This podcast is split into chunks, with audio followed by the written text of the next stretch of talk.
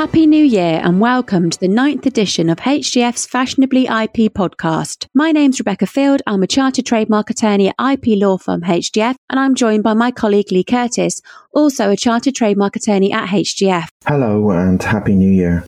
As you know, the Fashionably IP podcast has been developed from the success of the Fashion and IP LinkedIn group, which is run by us and now has approaching 13,000 members, including many of the leading IP counsel across the world, both in-house and in private practice. This podcast series finds inspiration from subjects commented on in that group. If you are not a member of the Fashion and IP group, please find it amongst the groups on LinkedIn and simply apply to join. To be clear, this podcast is not legal advice, and if you have any queries on the points we have raised, please contact us directly at either rfield at hgf.com or contact Lee at alcurtis at hgf.com.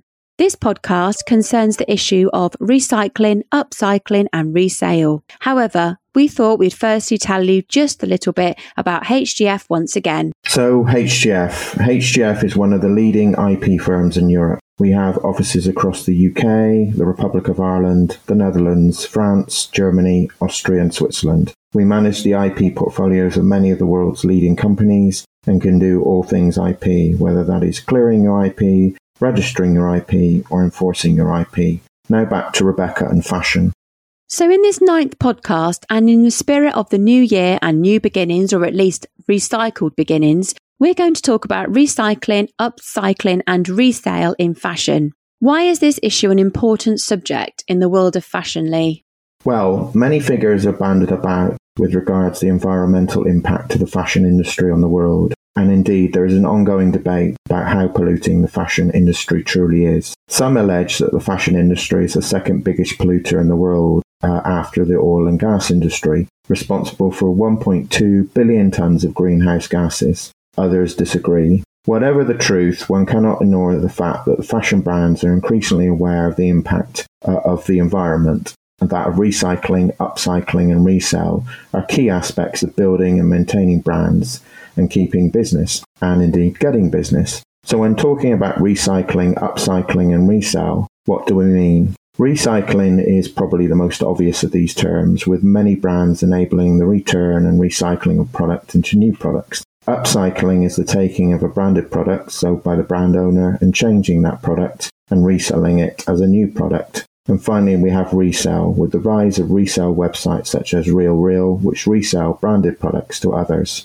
Uh, what are the consequences of all this for intellectual property law, Rebecca? Well, an important principle of IP law is the so called exhaustion of rights principle in the UK and EU, or so called first sale doctrine in the United States. This principle states, subject to a number of small qualifications, that a brand owner, for example, cannot prevent the further trade of branded goods which have been put on the market by that brand owner or with its consent. In this way, the brand owner has so called exhausted its trademark rights. In the EU, there are three major qualifications to that principle, though. Firstly, if the physical condition of the branded product or its packaging has in some way been degraded by the reseller. Secondly, and at least with luxury branded products, that the so called aura of luxury has been impinged or degraded by the reseller. Now, this principle was established in the Christian Dior versus Copad case back in 2009 before the Court of Justice of the EU. Here, Christian Dior was successful in preventing the resale of genuine branded product which had been sold by it and then resold via a discounter. The third principle is that the resale of branded product from outside the European Economic Area, so the EEA, can be prevented. So how do the concepts of upcycling and resale impact the exhaustion of rights or the first sale principles? Well, upcycling potentially changes the physical condition of the branded product or its packaging. Resale also potentially impacts on the image or repute of the branded product by the way it is being resold. Brand owners may wish to prevent this from happening. However, brand owners have to balance the protection of IP with the natural environmental concerns of consumers and the tide within the industry to be more environmentally conscious as companies and also consumers. Lee, have there been any notable cases on these areas? There are surprisingly few decided cases on this area of the fashion market and on the issue of upcycling However, uh, two US cases in the world of refurbished watches provide guidelines on what is and is not allowed. In Hamilton International Limited versus Vortic LLC, the Second Court Circuit Court of the US Court of Appeals sided with Vortic LLC, a company who repurposed antique Hamilton branded watches, pocket watches. The crucial points of that case seem to be that the parts added to the Hamilton watches were minimal and Vortic were very clear as to the nature of the watches in disclaimers and the like on their website. In many ways, the court held that the branded watches, as originally sold, had not been fundamentally changed in nature. This case can be contrasted with the outcome of another watch case involving Rolex and Becker Time LLC. Becker Time described itself as a reselling watches, making repairs to Rolex watches and selling refurbished Rolex watches.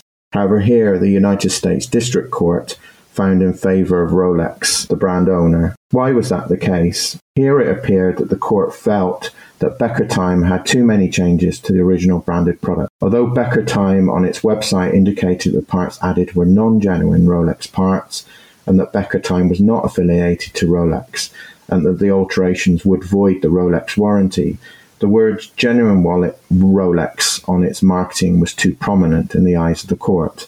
So, can any rules of thumb be taken from these two cases?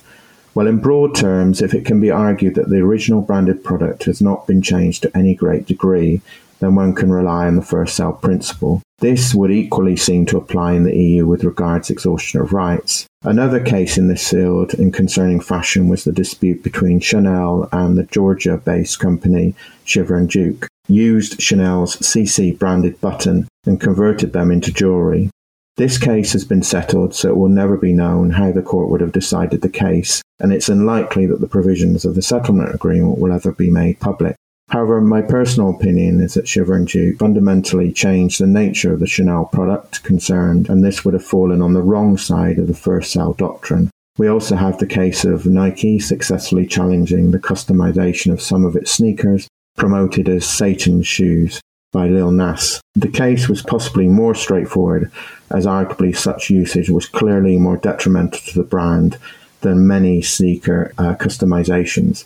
So, what about resale websites, Rebecca? Well, Chanel has been the main protagonist with regards brand owners challenging resale websites. Chanel has been in a long running dispute with resale website Real Real in the US. The dispute began back in November 2018 before the New York's federal court and is still ongoing. The case, amongst other issues, concerns allegations of trademark infringement and counterfeiting. Chanel claim that some of the Chanel branded products on sale on the RealReal website are not genuine, and also that the RealReal website degrades the Chanel brand image, which of course is luxurious. The latter claim is reminiscent of the Christian Dior versus Copad case in the EU we mentioned earlier. As I mentioned before, this case is ongoing with no definitive decision.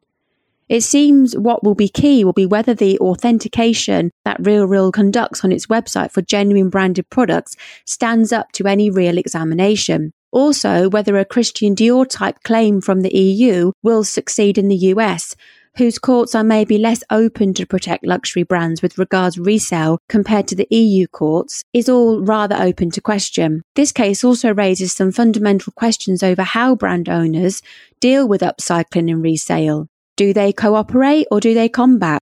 Many fashion brand owners have set up their own resale websites to attempt to control and regulate the resale of their products. Also, the image of resale in fashion is changing. If one looks at another industry of high end cars, the resale market is well established and regarded, and many branded products which are resale go for a higher price than the originally sold product. This is beginning to emerge in the fashion resale market. Many brand owners are no longer fighting the resale market, but enabling it and embracing it. So we are coming near the end of our podcast, but are there any takeaways from this discussion, Lee?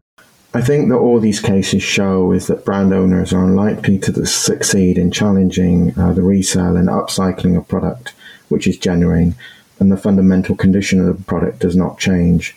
However, if the product changes in nature, then a challenge can be successfully mounted. Also, if the way the product is sold degrades the brand in some way, this may be an avenue that the brand owner can exploit.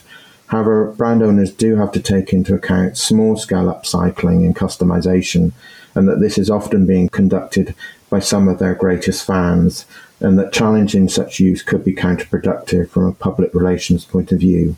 Education in these cases may well be the best way forward. We hope that you've enjoyed our ninth Fashionably IP podcast, and more will follow in the months to come. Please feel free to share this podcast and also please do rate it on the various platforms. Also, feel free, if you've not already done so, please listen to our previous podcast, including our Christmas special. Thank you for listening and Happy New Year. Goodbye and Happy New Year.